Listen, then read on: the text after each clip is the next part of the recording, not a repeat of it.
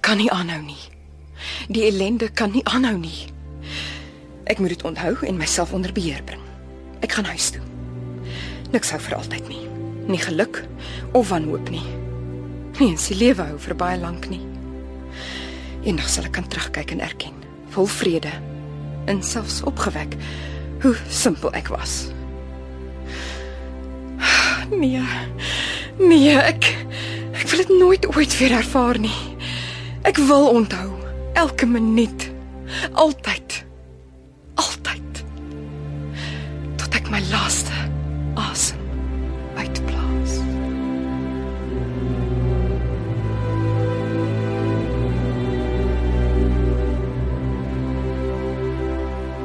Stil Lewe deur Sir Noel Coward.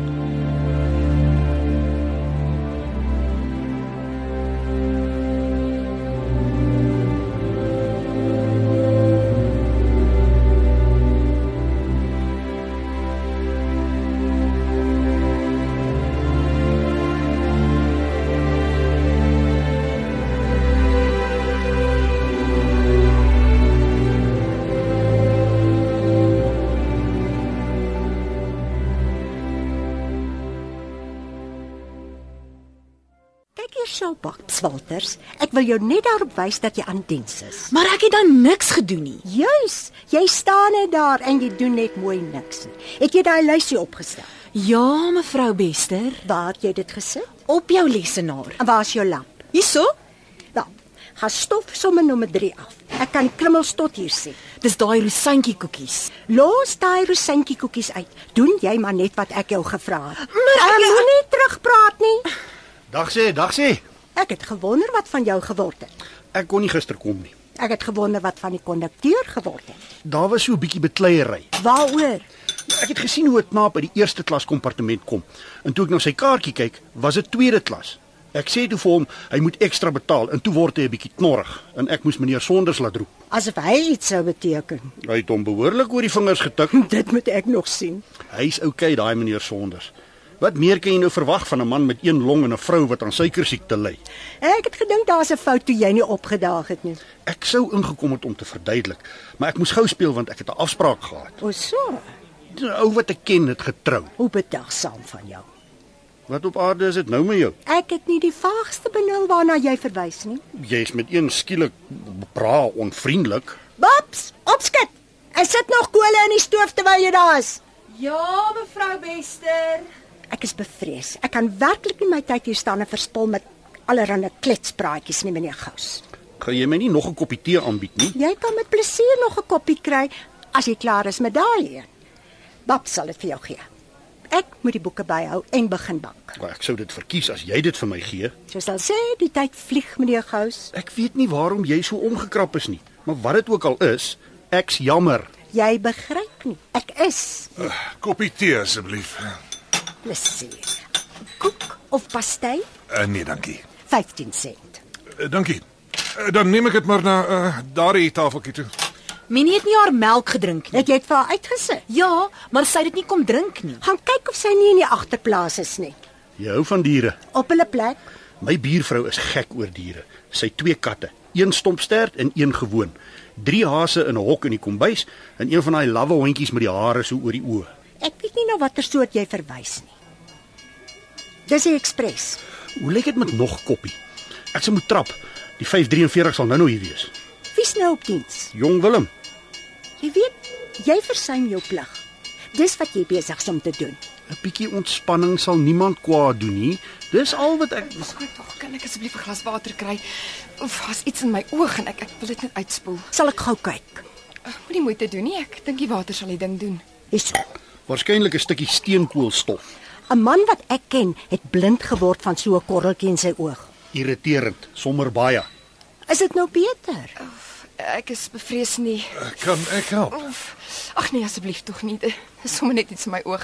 Probeer om die ooglid so ver as moontlik af te trek. En snuit dan jou neus. Uh, laat ek asseblief kyk. Ek is 'n dokter. Ja, Dis baie gaaf van jou. Uh, draai asseblief na die lig toe. Asseblief so uh, kyk op uh, uh, en nou af. Ah, ek kan dit sien. Uh, hou stil. So ja. Goeieste. Oh, wat 'n verligting. Dit was 'n marteling. Soos 'n korreltjie steenkoolstof. Ja, dit was toe die ekspres verbygekom het. Baie, baie dankie. Nie die minste nie. Daar sê ek moet wikkel. Hoe bly is ek dat jy hier was. Enigiemand kon dit gedoen het. Toe maar, jy het. En ek is baie dankbaar. Ah, daar's my trein. Totsiens.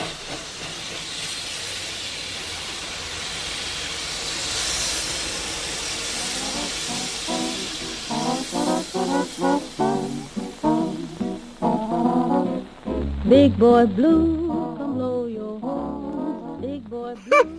Dis alles goed en wel sê ek om te verwag ek moet dit en dat en die ander ding doen, maar wat kry ek daarvoor? Jy kan nie verwag dat ek bedags kok en huishoudster moet wees en dan nog snaaks vroutjie lief nie, net omdat jy dit so wil hê nie. O, harde nee. Waar daardie vandaan kom, is daar nog meer het ek gesê. En net daar en dan pak ek my goedjies en ek los hom net so. Het jy nooit weer teruggegaan nie? Nooit nie. En wat het van hom geword? Binne 3 jaar so dood soos 'n mossie. Wil jy nou meer?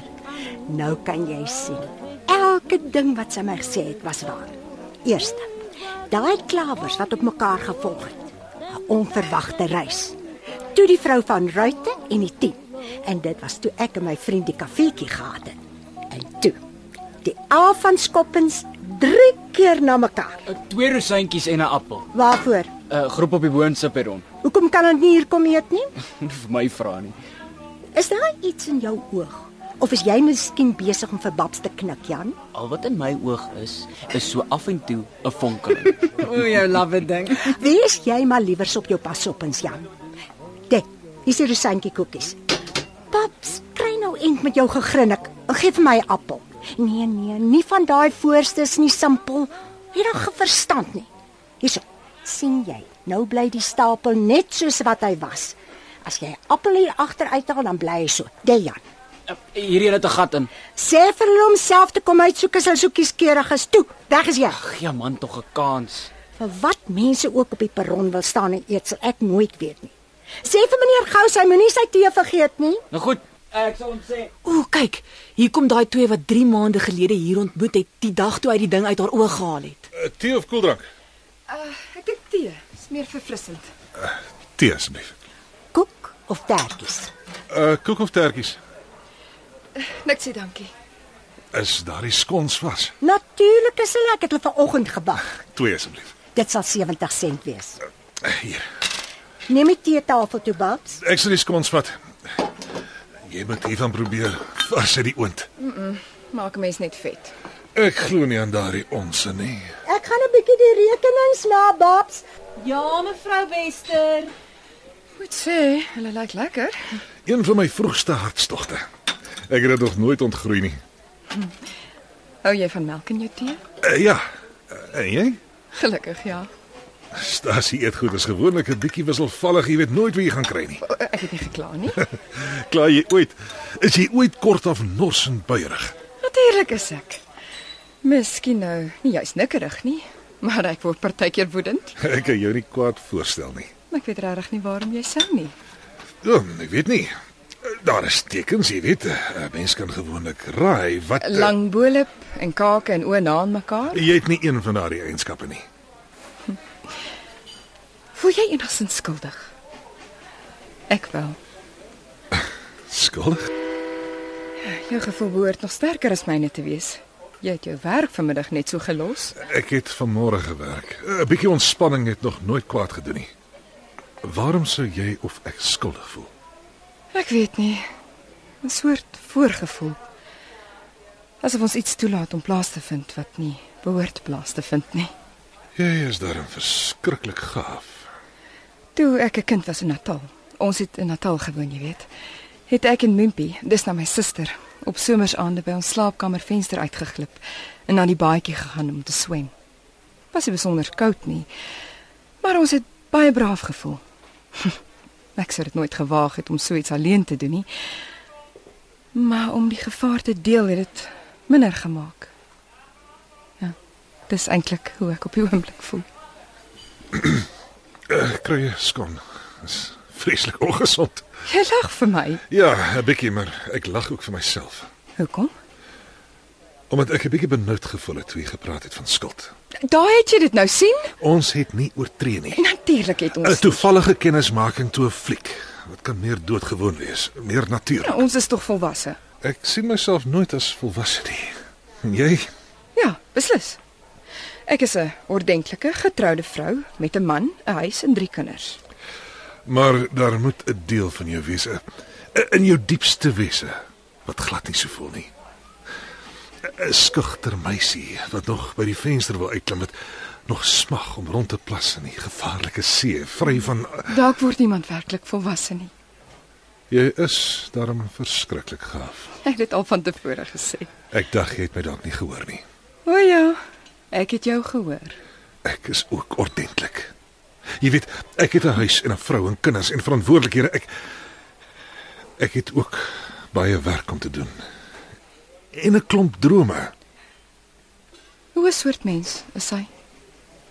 Madeleine, Ja, klein, donker, ietwat delikaat. hoe vreemd.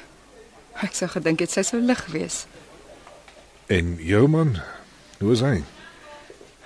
Matige lengte, bruin hare, vriendelik, onemosioneel en glad nie in die minste delikaat nie. Jy het dit met trots gesê. Het ek? Wat maak keer? Mekeer, wat, wat bedoel jy? Jy het vir 'n oomblik weggedryf. Ek het gedink dalk is ons besig om 'n bietjie laf te wees. Hoekom?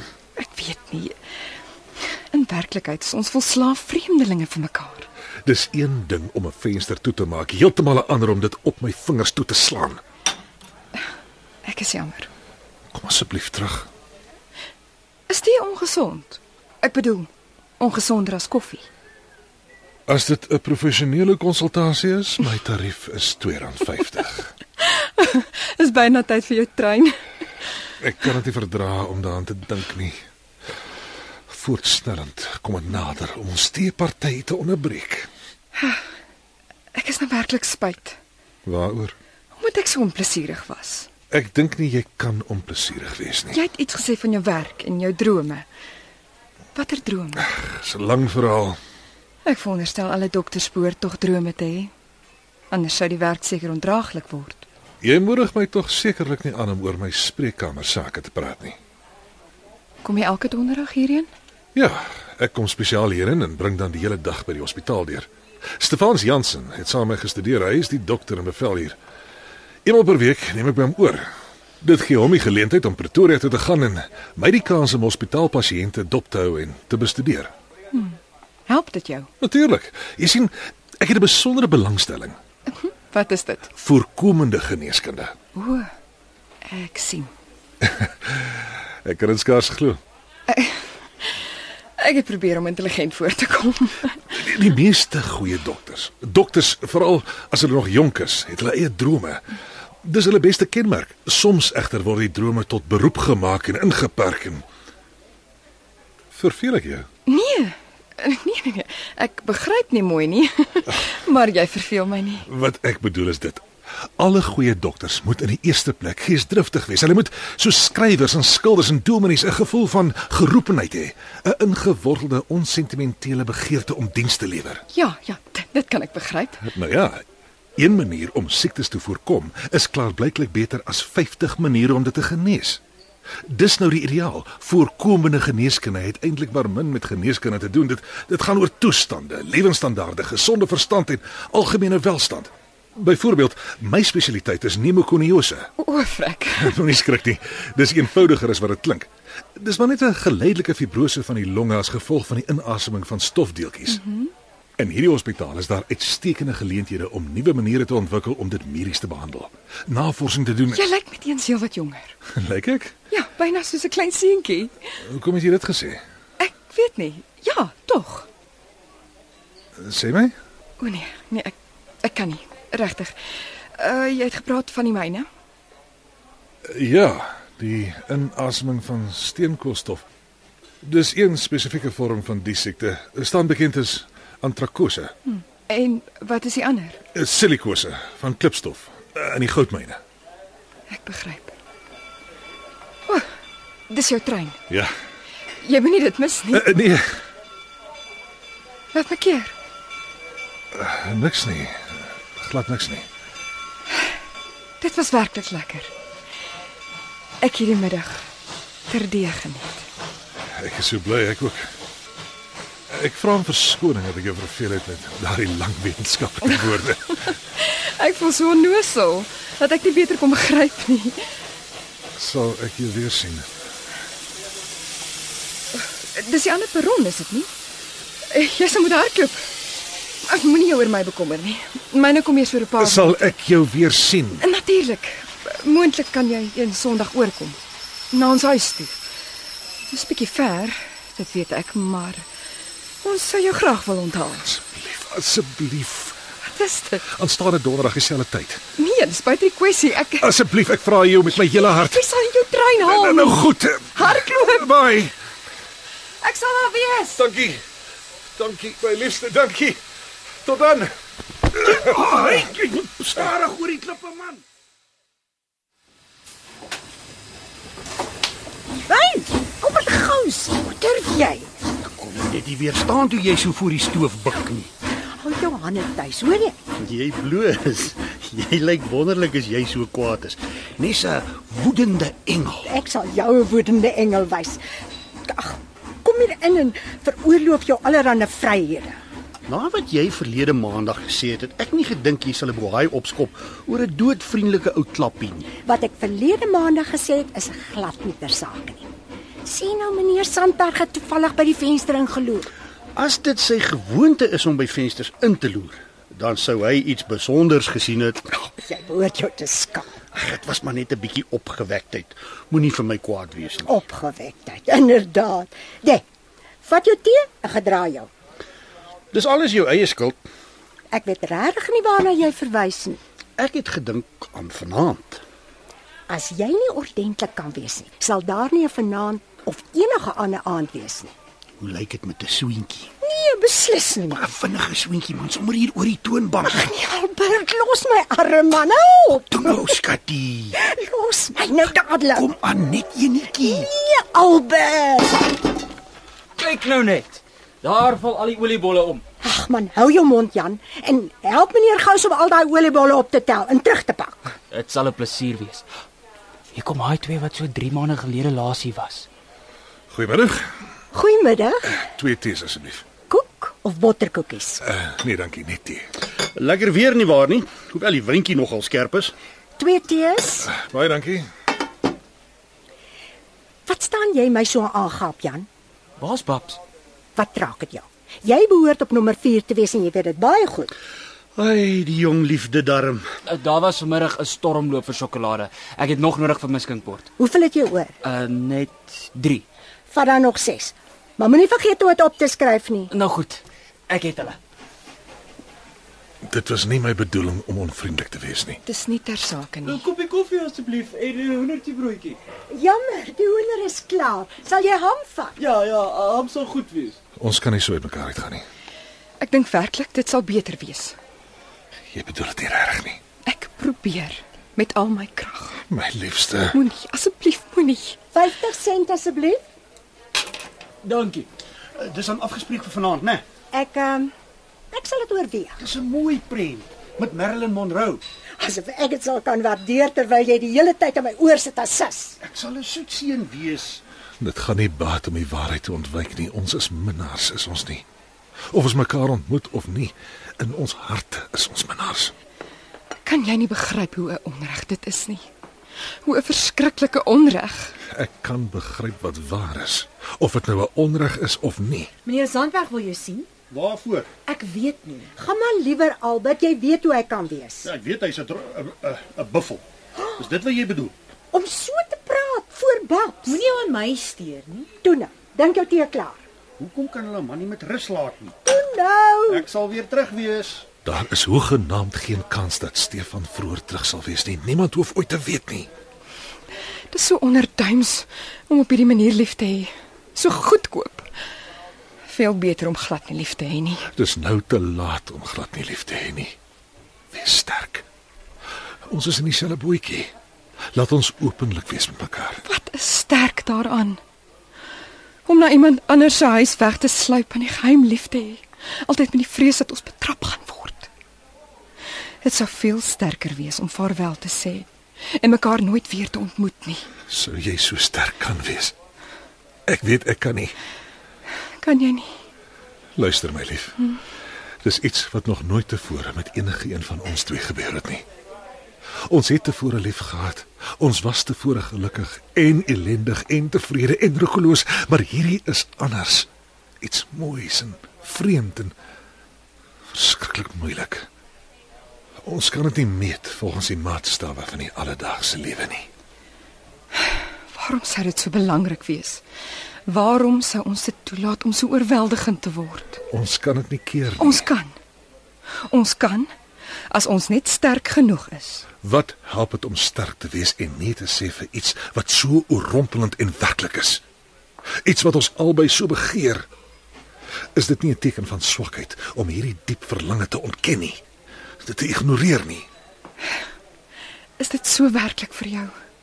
So oorweldigend, Kan jy dit nie begryp nie? so moeilik. Soveel spanning. Ek ek voel verloor. Moenie dit sê nie, liefling. Dis nie vir my maklik om jou lief te hê nie. Dit vervreem my van my eie huisgesin. Bekende dinge, alledaagse dinge wat ek jare lank ken, soos die gordyne in die eetkamer en die houtskottel met die silwer deksel vir koekies en 'n waterverfskillery van die Karoo wat my ma geskilder het. Dit lyk vreemd vir my. Asof dit aan iemand anders behoort. Die oomblik as ek van jou afskeid geneem het. As ek huis toe gaan, voel ek eensamer as ooit tevore.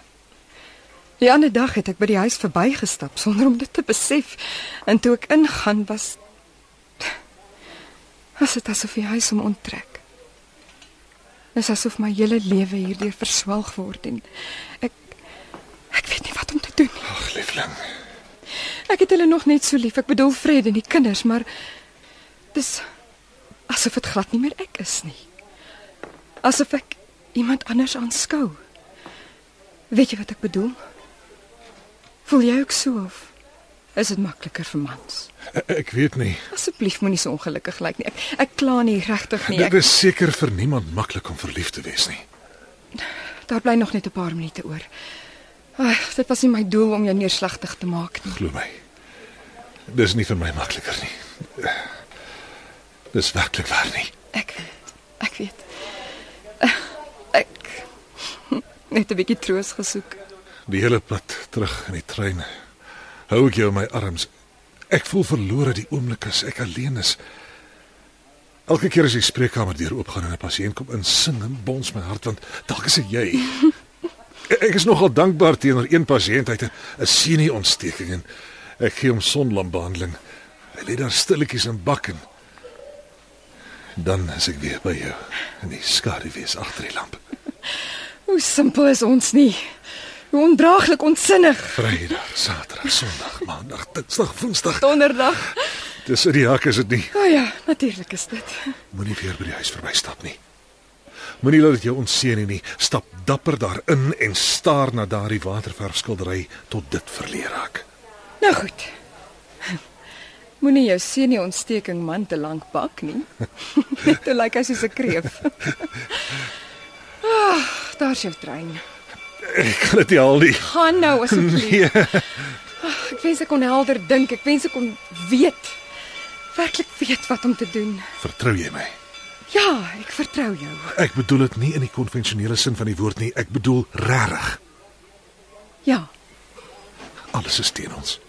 Al die omstandighede van ons lewens, hulle moet onveranderd voortgaan. Ons is sensitiewe mense, ek en jy en ons ons moet sensitief bly. Laat ons hierdie liefde van ons omheen met ware krag. En laat daardie krag so wees dat niemand daardeur seer gemaak word behalwe onsself nie. moet ons daardeur seer gemaak word. Ja. Wanneer die tyd aanbreek, Nou goed. al die onderduimsheid en die geheimsinnigheid en die en die goedkoop wegkruipertjie spelery kan geregverdig word as ons net sterk genoeg is. Sterk genoeg om dit dig te hou, skoon en onaangeraak deur iemand anders se wete of vermoedens. Dit moet net ons eie geheim bly vir altyd om onthou te word. Nou goed. Ons gaan nie verder daar praat nie. Ek gaan nou. terug na Stefan se woonstel. Ek sal vir jou wag. As jy nie opdaag nie, sal ek weet dat jy nog nie heeltemal gereed was nie, dat jy jy nog 'n rapsie tyd nodig het om jou liewe hart te leer ken. Hier is die adres. Ek los alles hier op die tafel. Ek gaan nou. Daar's die 543. En dis die een wat sy wat daar sit gewoonlik haal. Nou het sy nog haar trein gemis ook.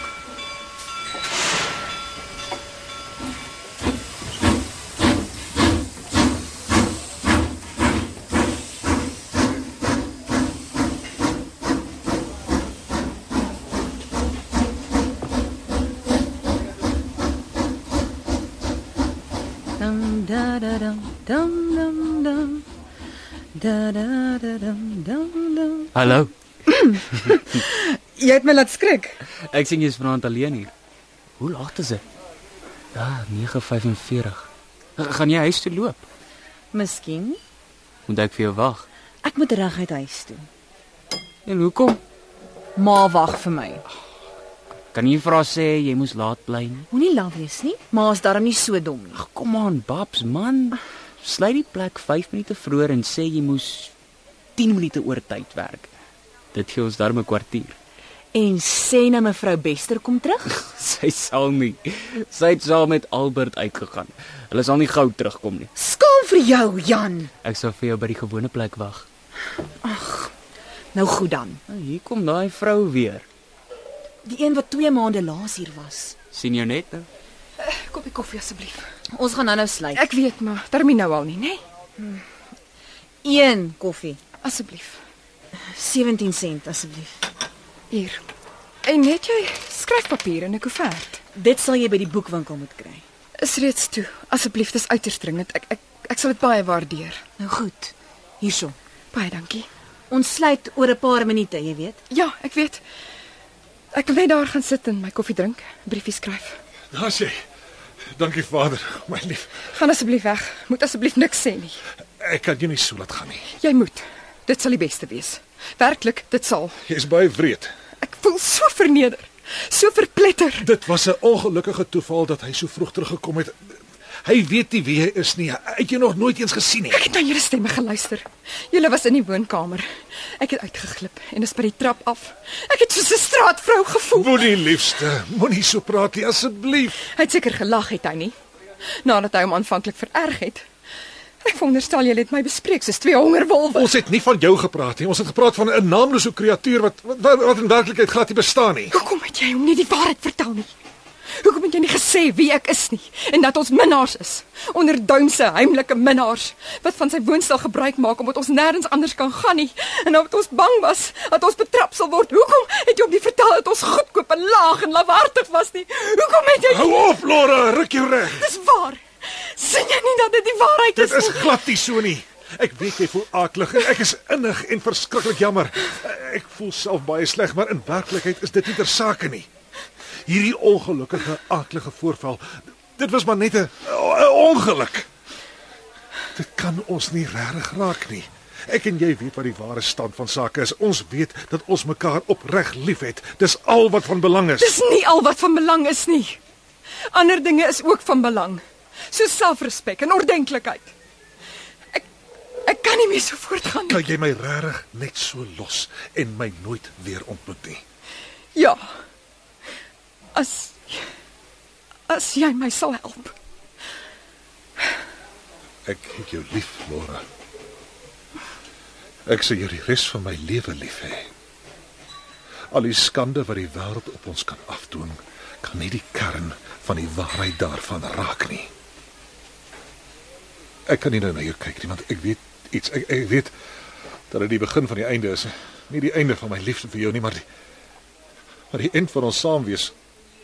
Maar nie heeltemal nou al nie. Nou goed. Nee, heeltemal nou al nie. Ek weet hoe jy voel. Wat vanaand betref. Eh, Bedoel ek die die dierlikheid daarvan. Ek, ek- ek weet van al die spanning wat ons onderskeie lewens veroorsaak. Ons lewens as ons van mekaar geskei is, die skuldgevoel, oortredings, eh, 'n bietjie te sterk is dit nie. Is altyd daar. Woordlik te groot 'n prys om te betaal vir die paar uur se geluk wat ons daaruit kry. Ek weet hiervan, want dit geld vir my ook. Jy kan maar nou weer na my kyk. Ek het my nou weer reggeruk. Laat ons versigtig wees. Ons moet ons voorberei. 'n Skielike breek nou, al is dit hoe dapper en prysenswaardig is, sou te wreed wees. Ons kan nie ons harte aan soveel geweld blootstel nie. Nou goed, Ek gaan weg, ek begryp. maar nie nou dadelik. Asseblief nie nou dadelik nie. Ek is jammer, maar ons moet nou sluit. Nou al, Ek sal moet toesluit. sy wag vir die 10:10. Sy voel nie te goed nie en- en is nogal koud op die perron. Daar's die wagkamer. Kyk, ek sou dit baie waardeer as jy ons wil toelaat om nog 'n paar minute te bly. Ek is jammer. Dis teen die reëls. Neem die geld asseblief. Asseblief. Kom sluit as die trein gekom het. Ek sal die ligte moet afskakel. Iemand kan julle sien en dink dat ons nog oop is. Nog net 'n paar minute asseblief.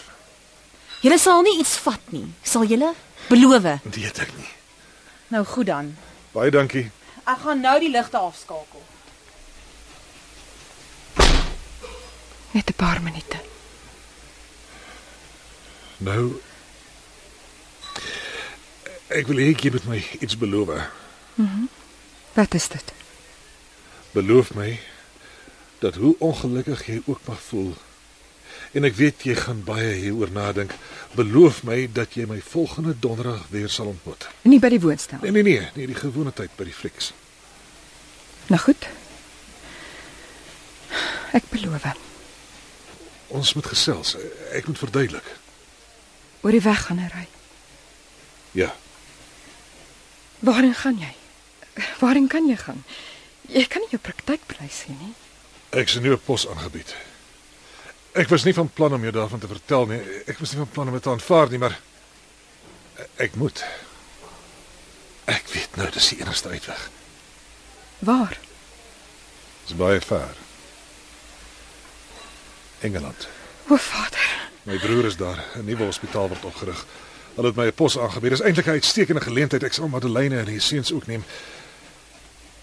Die spanning om 'n beslissing te maak martel my nou al die afgelope 3 weke. Ek het nog niemand vertel nie, nie eens vir Madeleine nie. Ek ek kon dit nie verdra om van jou afskeid te neem nie. Maar nou sien jy, dit moet tog gebeur. Wanneer vertrek jy? Oor so wat 2 maande. Dis sommer een van die dae, is dit nie? Wil jy hê ek moet bly? Wil jy hê ek moet die aanbod van die hand wys?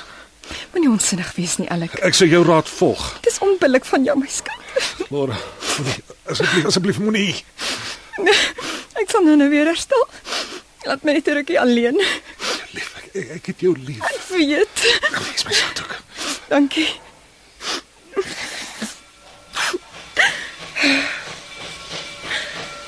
Dis my trein. Jy is nie kwaad vir my nie, is jy? Nee, ek is nie kwaad nie. Ek ek dink nie ek is juis iets nie. Ek voel net so moeg. Gee vir my. Vergewe jou waarvoor. Vir alles omdat ek jou aanvanklik ontmoet het, omdat omdat ek die korreltjie uit jou oog verwyder het, omdat ek jou soveel van myself en my liefde gegee het. Ek sal jou vergewe. As jy my sal vergewe. Ek sal saam met jou stap. Nee.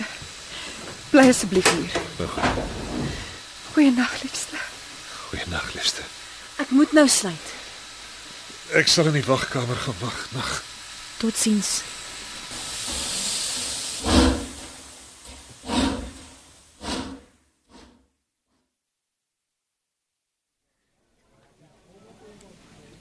Een tee asseblief, twee breinsuiker en 'n skon en opskit, hoor? En wat's dit nou met jou? Babs, laat spat. Hey, wie gee jou die reg om vir Babs te sê wat sy moet doen? Jy het my gehoor, Babs? Skoer.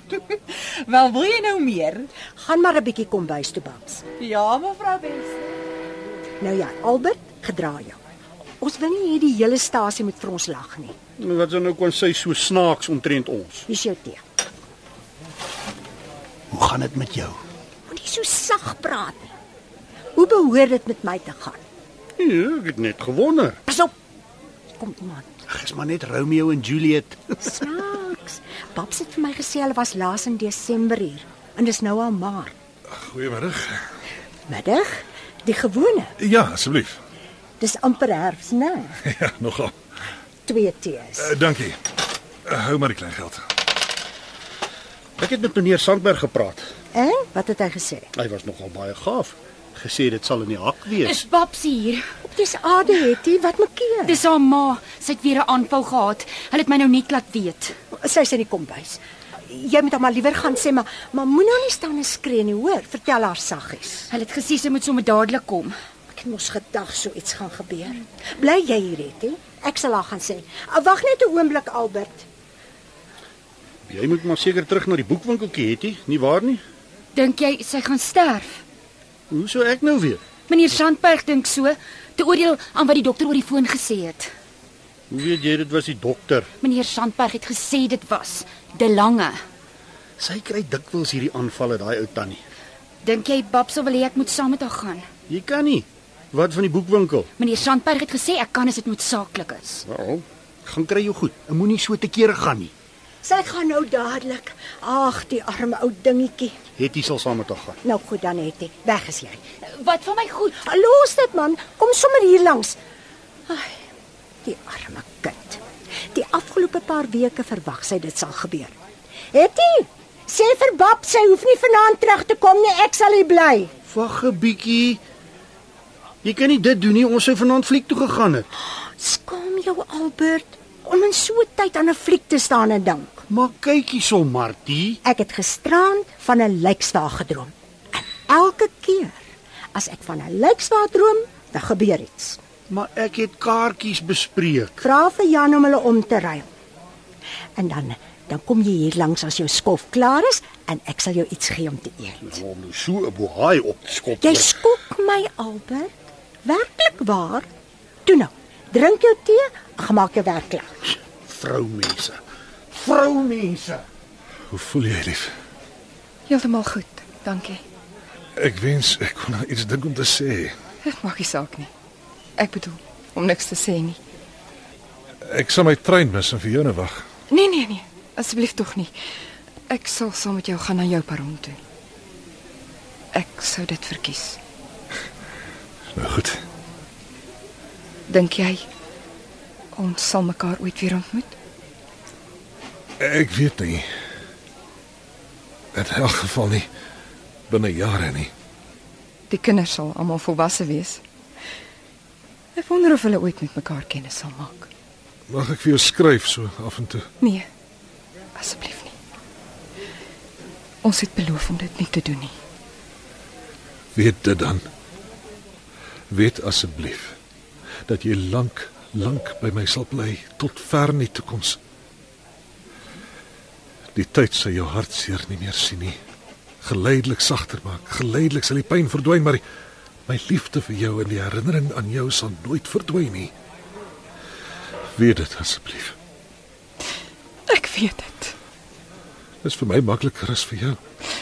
Ek besef dit, glo my, ek sal minstens nuwe gesigte sien, nuwe werkie om te doen. Jy, jy moet voortgaan ter midde van die alledaagse. Ek kry jou innig jammer. Ek sal regkom. Ek is lief vir jou. Met my hele hart en siel. Ek wil nie langer leef nie. As ek maar net kon sterf. As jy dood is, sê jy my vergeet. Ek wil dit nie hê nie. Ja, ek weet. Ek ek voel so. Totsiens my liefste.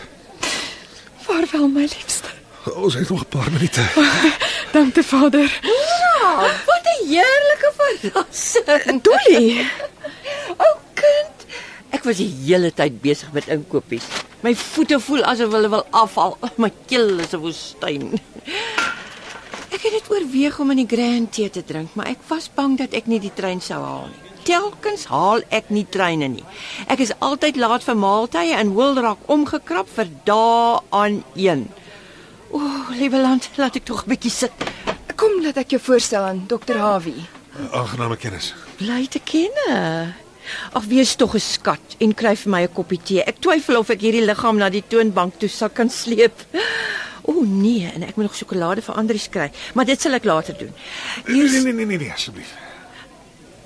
Mm, kind, dit is nou vir jou 'n aantreklike mansmens. Wie op aarde is hy? Jy's hom skelm, nee. Ek gaan môreoggend vir Frederik skakel en 'n bietjie moleste maak. Dis nou 'n gelukskoot. Ek het jou so lanklaas gesien en ek was van plan om 'n bietjie in te loer, maar Antoni het masels gehad en ek het soveel las van daai Christina gehad. Maar dit weet jy natuurlik nie. Sy het my sommer so in die steek gelaat, sommer daar goed gevat en getrap eensklaps om nie eers te praat van 'n maand kennis gee nie. Oh, hoe aklig. Nie dat ek jous veel van haar gehou het nie, maar Antoni was so danig oor haar. Hy het haar skoon aanbid. En maar toe maar, ek vertel vir jou daarvan in die trein. Ooh, hier is dokter Hawie met my tee. Ag, vreeslik baie dankie. Hulle was beslis nie snoep met die melk nie, nê? Maar wat, dis iets om 'n mens se dors te les. En wat meer kan jy nou van 'n kafee verwag? O, aarde, niks suiker nie. Dis in die potjie. O, ja natuurlik, hoe kan ek so dom wees? Laura, maar jy lyk regtig besonder goed. Ek wens ek het geweet jy gaan vandag stad toe kom. Dan kon ons saam gery het, 'n stukkie geëet het en sommer lekker geskinder het daarby. Ek haat dit om alleen inkopies te doen. Dis jou trein. Ja, ek weet dit. Kom jy nie saam met ons nie? Eh, Nee, ek gaan in die teenoorgestelde rigting. Ek het 'n praktyk en eh, Maar hoe interessant. Watter soort dokter is jy nou eintlik? Ek bedoel, uh, is jy 'n spesialis of so iets of is jy maar net 'n gewone eh, gesinsdokter? eh, tans is ek 'n algemene praktisyn. Dr. Hawi vertrek aanstaande week Engeland toe. My wêreld. O, Net jammer van die weer daar, nie waar nie. Ek moet gaan. Ja, jy moet. Totsiens. Vaarwel. Ek groet u mevrou. Hy sal moet jag. Hy moet nog by die ander kant se perron uitkom. Hoe het jy met hom kennis gemaak? Daar was iets in my oog en hy het dit verwyder. Kinta, maar hoe romanties tog. Ek kry gedurende goeters in my oë, maar niemand het hom nog ooit aan my gesteer nie. Dit herinner my. Jy onthou vir Henny en Lucia de Klerk, nie waar nie? Nee, wat van hulle? Engel. Hulle gaan skei.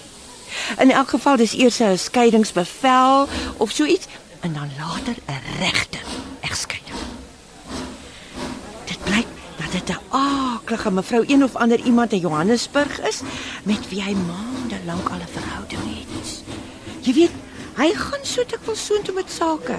Wel blykbaar het Lucia se suster hulle gesien, hierdie vrou en Henny in die kunsgalery van alle plekke.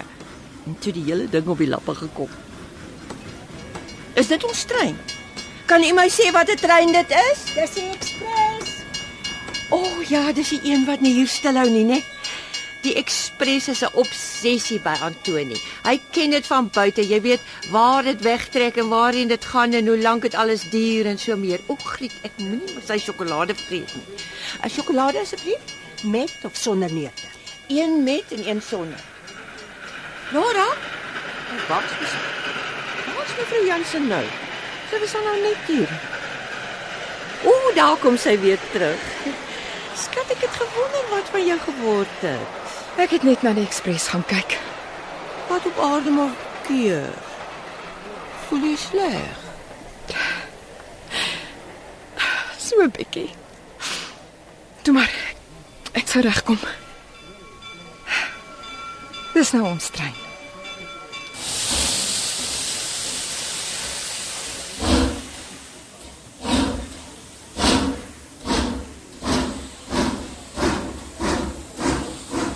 If you go away on this summer day, then you might as well take the sun away. All the birds that flew in the summer sky when our love was new. and our hearts were high. And the day was young, and the night was long, and the moon stood still for the night bird's song. If you go away, Nemekitaba. If you go away, Nemekitaba. But if you stay, I'll make you a day like no day has been or will be again. We'll sail the sun, we'll ride on the rain, we'll talk to the trees, worship the wind. Then if you go, I'll understand. Leave me just enough love to fill up my hand. If you go away, if you go away, Nimikitipa, if you go away.